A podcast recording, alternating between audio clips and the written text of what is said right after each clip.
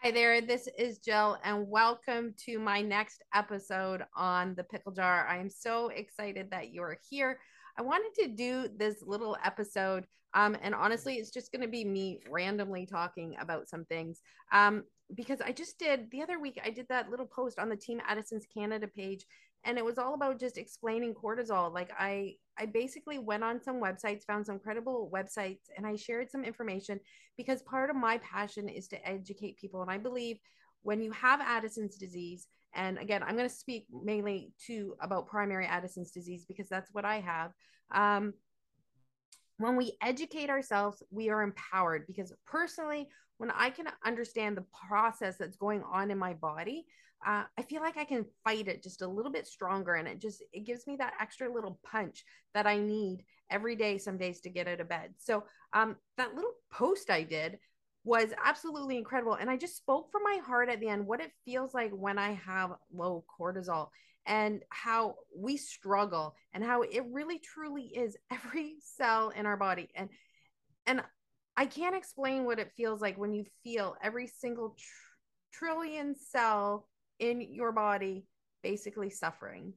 Um it's it's heartbreaking. It's numbing. It's there's so many emotions that go along with low cortisol and but what the incredible thing was is this post kind of blew up on me i've never had this happen um right now i just checked we're almost at 48,000 people reached like that is absolutely incredible. I think it's been shared almost 400 times.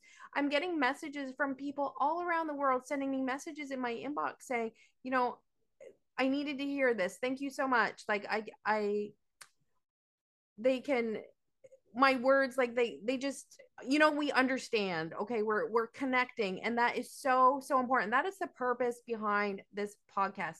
So what I wanted to talk about today, because I'm getting a lot of messages from people saying, you know, I don't feel well and um, I need help, what to what to do. And what I can do is I can share with you my journey. I can share with you the things I have done that have made me feel better with my Addison's disease. Okay. I know we're all different. We're all in different journeys. A lot of you have other conditions that you're dealing with as well. Right now, I have primary Addison's disease. That is the only condition that I have and what I'm dealing with. But what I can tell you, so I was diagnosed in 2011. So I was 35 years old. I'm going to be 47 next month. Uh, what I did, I was in the fitness industry already, which I think saved my butt because I was taking care of my body. I was listening to my body. I tried to be in tune to all those little signals that were going on. And I really think that helped with my diagnosis um, and i can kind of con- i continued that process so when you have a rare illness that you need to control by medication there's so many things especially with addison's disease that we can't control currently i have no means to test my cortisol or my sodium all those life determining sustaining things i need to know what's going on in my body i don't have a means to know um, that is something i can't control at the moment other than advocating for change I can't control how my body feels, the stress that I'm on, or let me put it this way the stress that I'm under that affects my medication in the terms of having lows. I'm going to have lows. That is part of the game that I'm in now. There are rules that I have to learn how to play by, and I'm trying to learn those rules and then I'm trying to figure out how to beat them. Okay. That is kind of my mission. Okay. I know this is my rule. I'm always going to push the limits. And when I push the limits, I'm going to have low cortisol. I'm going to feel these symptoms. It's going to happen it's going to happen until certain changes and th- certain things come into place. So, how am I going to beat this game? I'm going to beat this game by trying to be as best as I can three steps ahead, five steps ahead, hours ahead, days ahead. I'm always checking the weather. I'm checking um, my activity levels. I've learned to say no. I've learned to say no to people. And sometimes I don't say no. And we all know we do that. We all push. We all do too much. We all learn to compromise. We all learn to live in low battery mode. I do it all the time where I say, I'm fine. Yes, I'm fine. Yes, I can do this. And really, the reality is, I can't do that. But that just feels so normal to me not to be normal. You learn to function. So, if I can give you any advice from my personal experience with trying to improve my quality of life, and this journey started 10 years ago when I was diagnosed, it's one thing at a time. There's ups and downs, there's good days and bad I'm going to be honest. I'm just coming off of a really, really bad five or six day stretch. Today is the first day I woke up and I feel like my brain can function. I feel like there's thoughts in my head that that I'm back. And you probably all know with Addison's disease when you have that moment where all of a sudden you're like, oh, I'm back. Here I am. um, I had a really rough day with low cortisol. I found out, honestly, I found out I had um, an asymptomatic bladder infection. And it seems to be with some of the people I've connected with Addison's disease, it seems to, um, the bladder infection gets us with our Addison's before we even know we have it. So it's been a very rough day, uh, week, emotionally, strength wise, everything with low cortisol. But what I've done over the years is I've learned I know I can't, there are things that I can't control. There's things that I can't, I cannot fix my adrenal glands. I cannot fix this. I cannot make it go away, but I can manage it. But what I can control is there's a whole world of things that I can control that's going to improve my quality of life. That's my nutrition, it's my stress levels, it's honestly, it's the people in my life, it's it's finding listening to my instincts and being true to myself. And when I started being true to myself and I started taking care of myself like completely as best as I can, my quality of life with my Addison's changed. I started changing my mindset. Okay, I'm always going to have Addison's disease, but I don't want to be sick.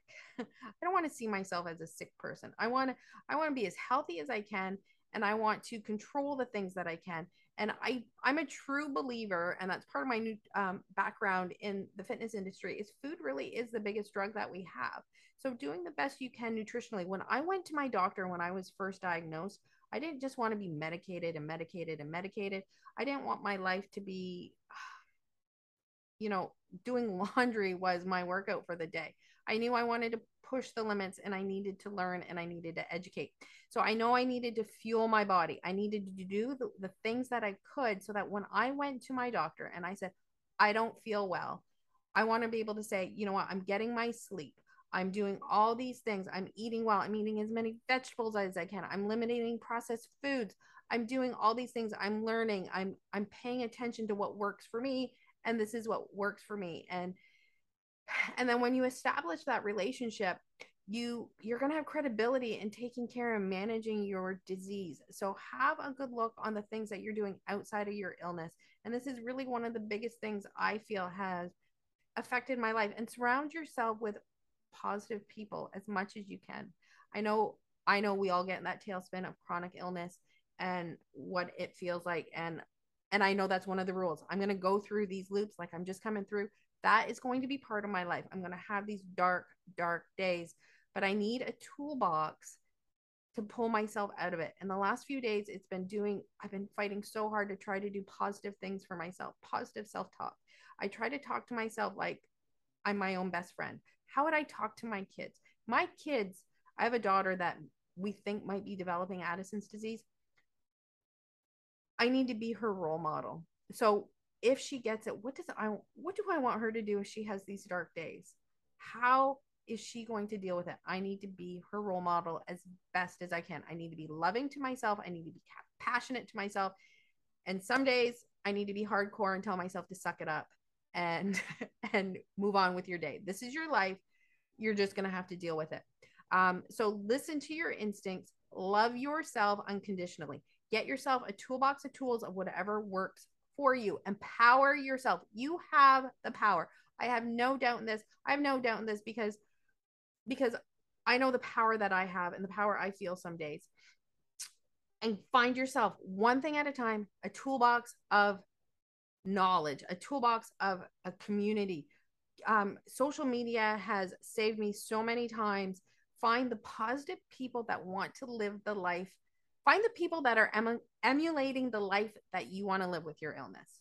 Make those your people. Make those the people that you take the advice from, you get the positive vibes from, the energy from, and go with it. Let that fire get started and go with it. And when you have those days when that fire starts to go out, you go to those people. On Saturday night, um, I was laying outside, low cortisol.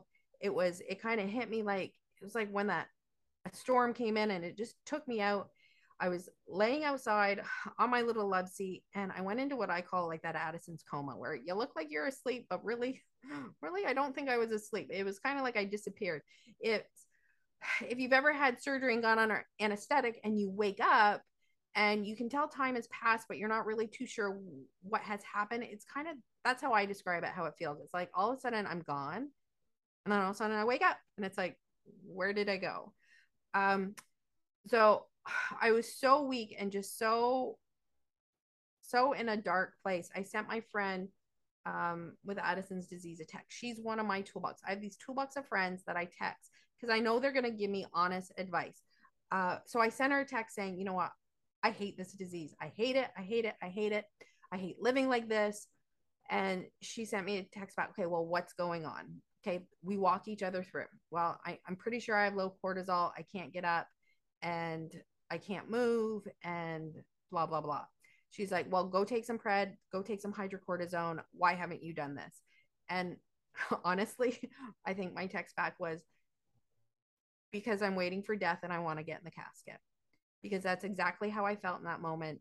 I didn't want to exist anymore. I didn't have the strength to get up. I'm like, I don't have the strength right now to get up to take my meds.